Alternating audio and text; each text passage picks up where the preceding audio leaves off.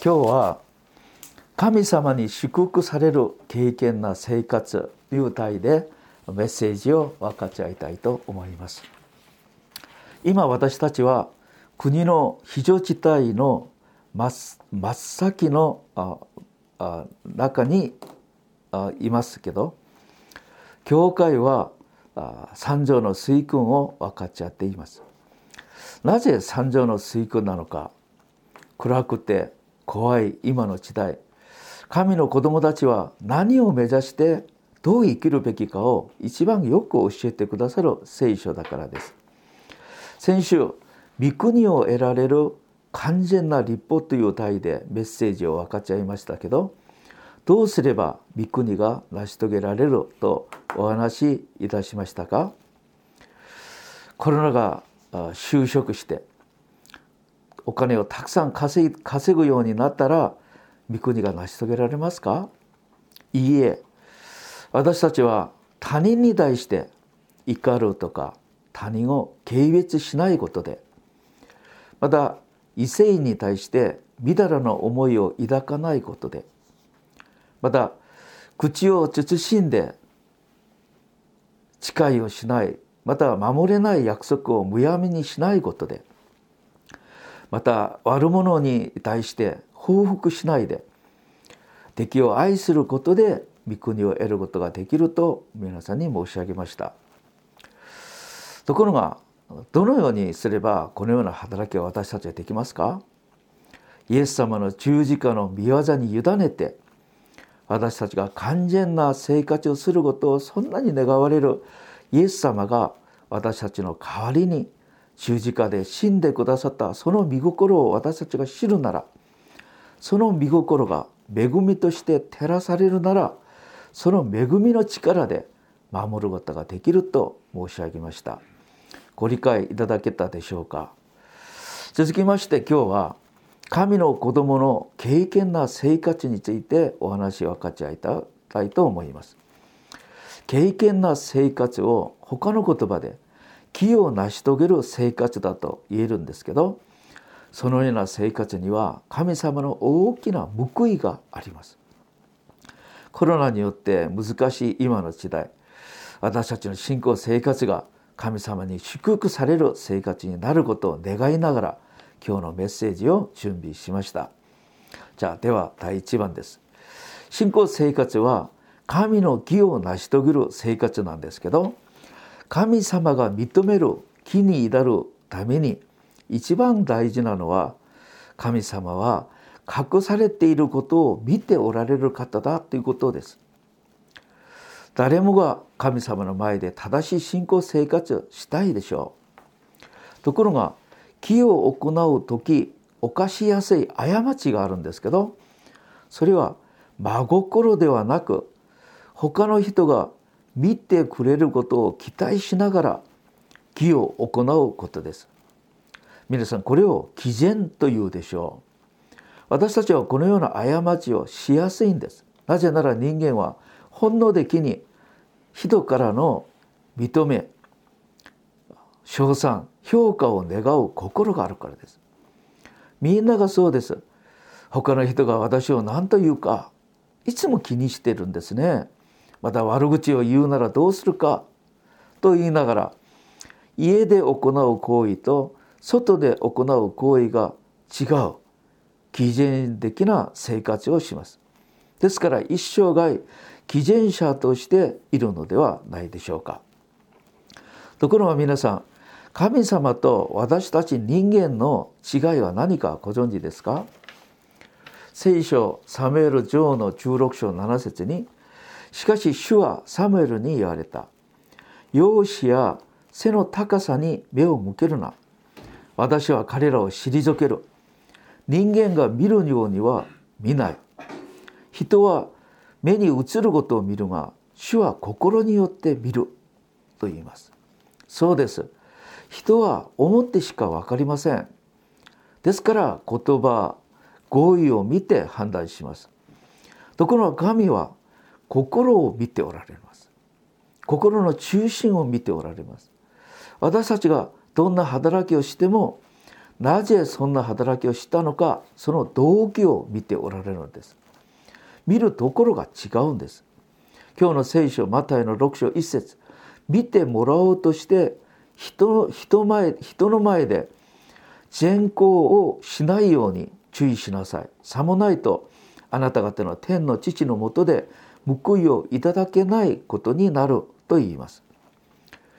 偽善者ぶりでいくら熱心に働いても神様には何の意味もないということです。ご褒美や報いもありません。むしろ偽善者たちに与える罰があります。神様が願われる敬虔な生活を義ということなんですけどその範囲は私たちの生活の全ての領域に当てはまります。何より神様に対してまた隣人に対してまた自分自身に対して正しく行わなければなりません。じゃあでは2番です。具体的に神の子供の敬虔な生活についてマタイの福音書6章では3つのことを私たちに教えてくださいます。まず第初めに救済施しは神様だけが見るように行うなさいと言います。救済これは隣人に対してです。貧しい人に自分の所有物を分け与える。自己中心的なこの世の中でそんな人がいるなら最高ですね。神様はどれほど喜ばれるでしょうか。前回も申しましたけど信玄中9章中7節。弱者に施しをする人は主に貸す人。その行いは必ず報いられると言います。救済には2つの意味がありますけど生活の救済があります。生活を助けて自立できるようにしてあげること。これもいいですけど霊的な救済もあります。地獄に行くしかない人々にイエス・キリストの福音を述べ伝えて天国に導く。また霊的に縛られている人々を助けて霊的な自由をもたらすこと。素晴らしいですね。自分の生活も忙しいのに他の人を助けるためにこんなに時間と労力をまた心を尽くすこの美しい献身。本当に本当に素晴らしいです。しかしこの美しい献身を真心ではなく偽善で行うなら皆さんどう思いますか？イエス様はこう言われます。マタイの6章2節です。だからあなたは施しをする時は時には偽善者たちが人から褒められように褒められるように街道や街角でするように自分の前でラッパを吹き鳴らす鳴らしてはならない。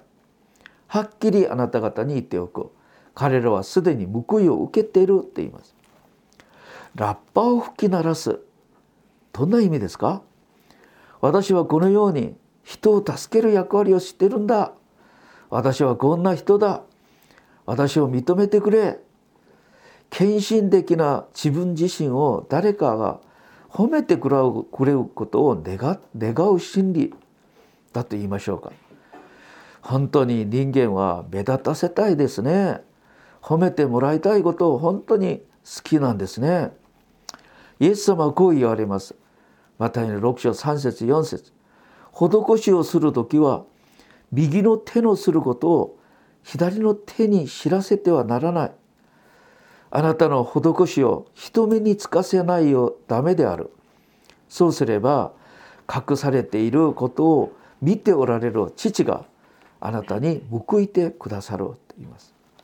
皆さん右の手のすることを左の手がわからないようにそれ可能なんでしょうか？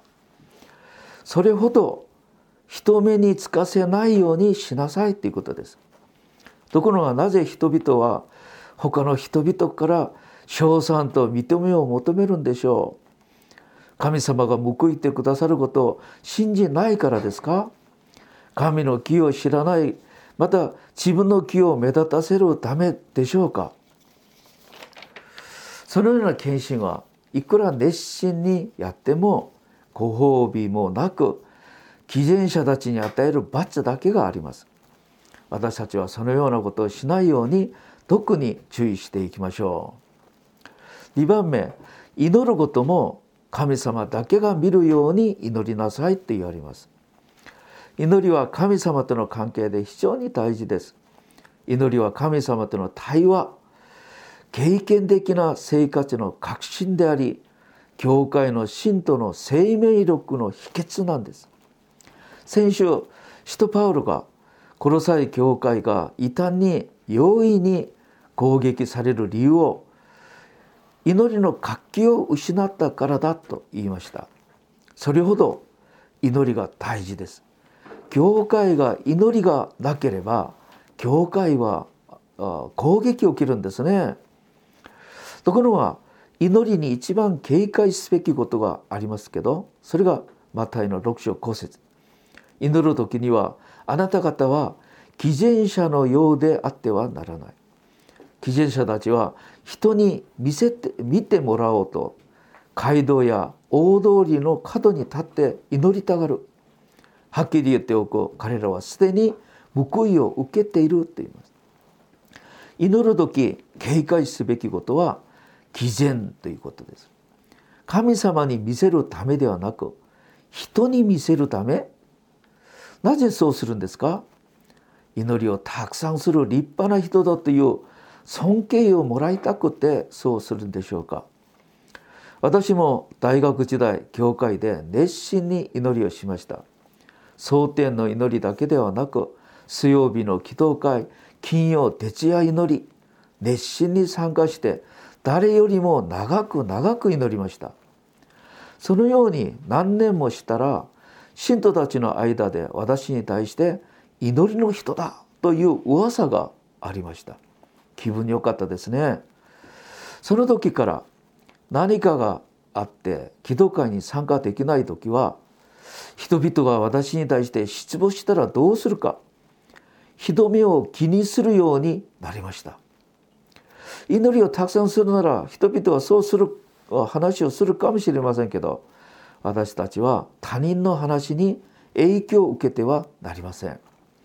祈りを聞いてくださる神様だけを崇めなければなりません。ですからイエス様はまた6章6節にだからあなたがあなたが祈る時は奥また自分の部屋に入って戸を閉め隠れたところをおら隠れたところにおられるあなたの父に祈りなさい。そうすれば隠れたことを見ておられるあなたの父が報いてくださる。答えてくださるということです。祈りは神様との恋の対話です。ですから祈りをたくさんする人は他の人々が知らない神様と自分との間の信仰の秘密を持つ人になります。祈る時特に注意しましょう。人の前ではなく神様だけが聞いてくださる。それを願う心でどこでもいつでも静かなところでたくさん祈ることができますように。また犯したい犯しやすい過ちがあります。これはくどくど述べることです。7節にまたあなた方が祈る時は違法人のようにくどくど述べてはならない。違法人は言葉数が多ければ聞き入れ入れられると思い込んでいる。勘違いするしているということです。同じ言葉を繰り返し繰り返しするならその熱心さを見て聞いてくださるんじゃないか。いいえ神様はすでにご存知です。祈りは数ではなく質です。深さです。また祈りの項目も大事です。ですから9節から14節まであなたたちはこのように祈りなさいと言いながらイエス様が教えてくださったことが主の祈りです。主の祈りで大事なのは正しい項目題目で祈ることです。神様に対して自分に対して起動項目が書かれてありますけどそれは基本的なことです。私たちはそれ以外愛する方々また全ての方々また日本のために取りなし祈りをしなければなりません。私たちが正しい心で祈るなら神様を喜びながら必ず聞いてくださるでしょう。3番目断食するすることも神様だけが見るように断食しなければいけません。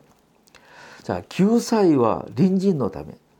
祈りは神様との関係のためだとするなら断食は自分の霊的な目的のためです。断食はいつも神の義を求めるその霊的な目的があります。断食は飲食を節制することなんですけど利点はたくさんあります。なかなか断ち切れない罪その問題の解決またこの世に対する欲を下ろすため皆さん欲があれば絶対純粋な信仰はできません。断食しながら欲を捨てるんです。また断食を通して心を謙遜にし記憶することもできるしまた断食しながら祈るなら悪霊を追い出すこともできるんです。断食の祈りは霊的な力が強いんです。ですからイスラエルは毎年断食の日を決めて国民みんなが祈りました。また国会的な災いの時は王様は断食を宣言しみんなが断食をするようにしました。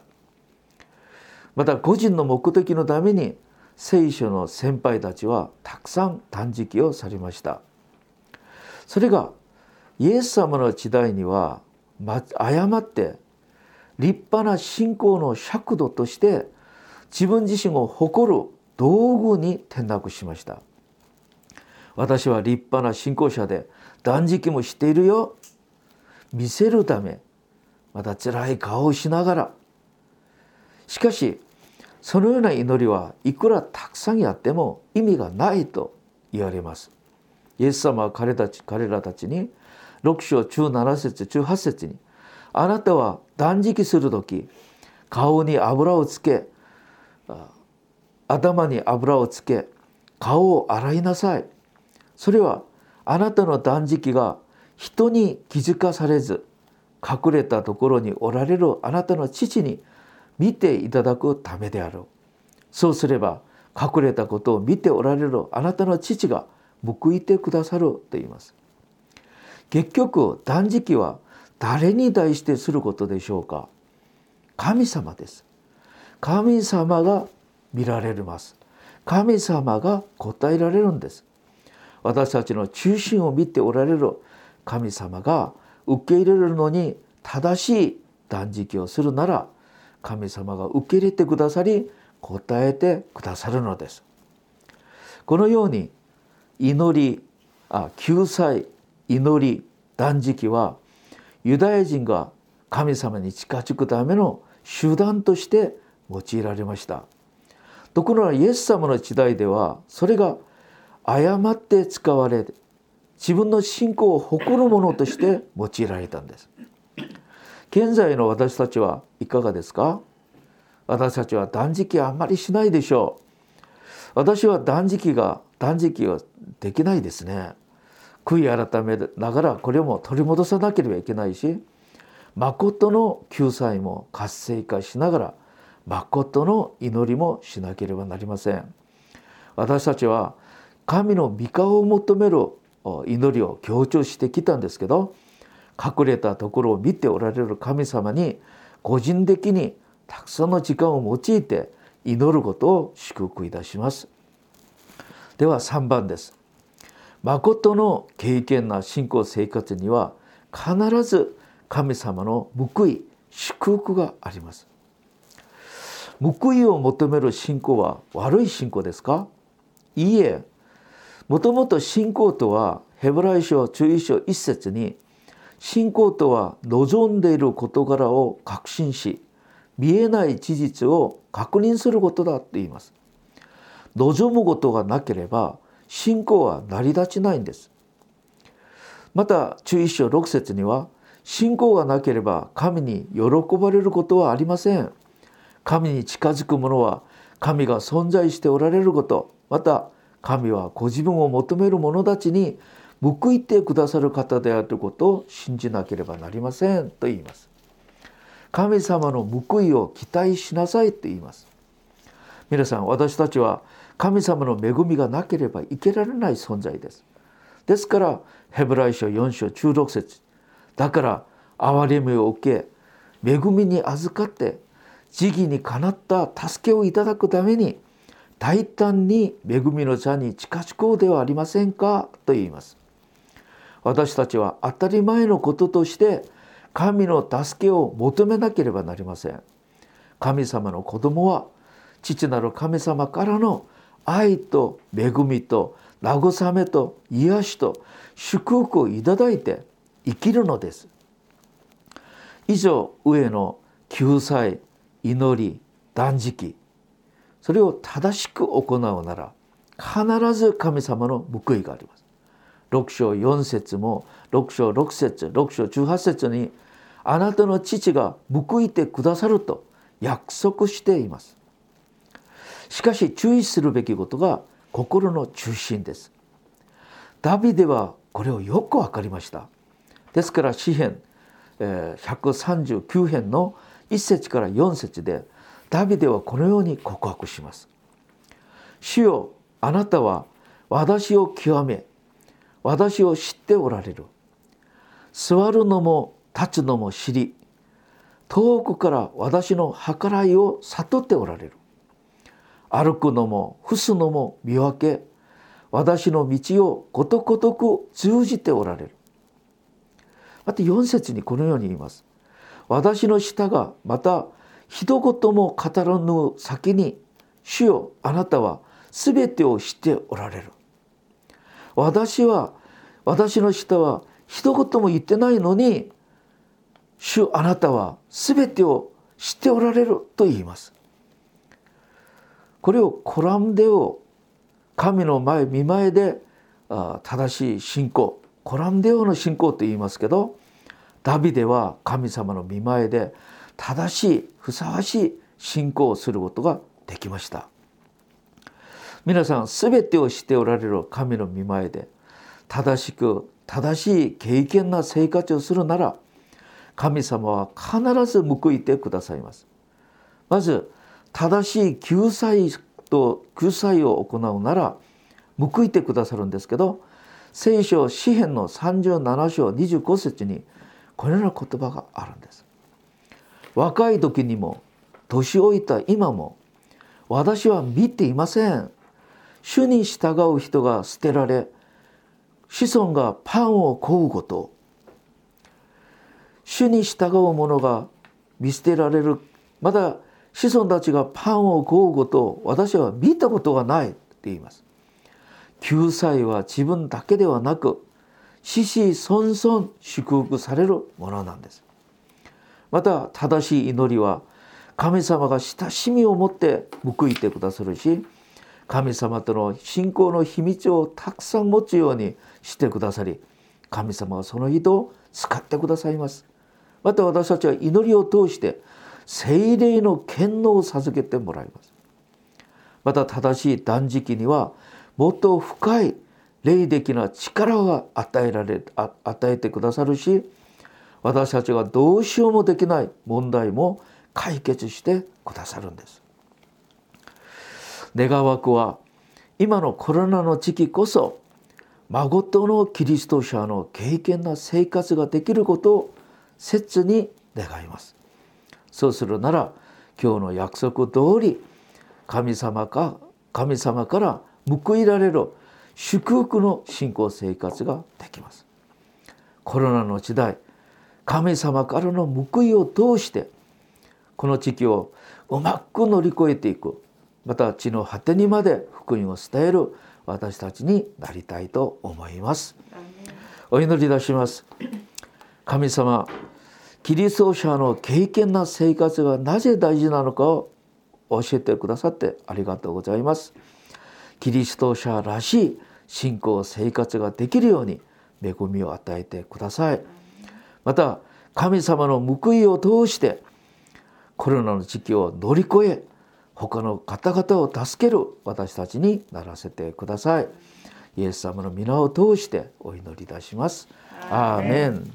アーメン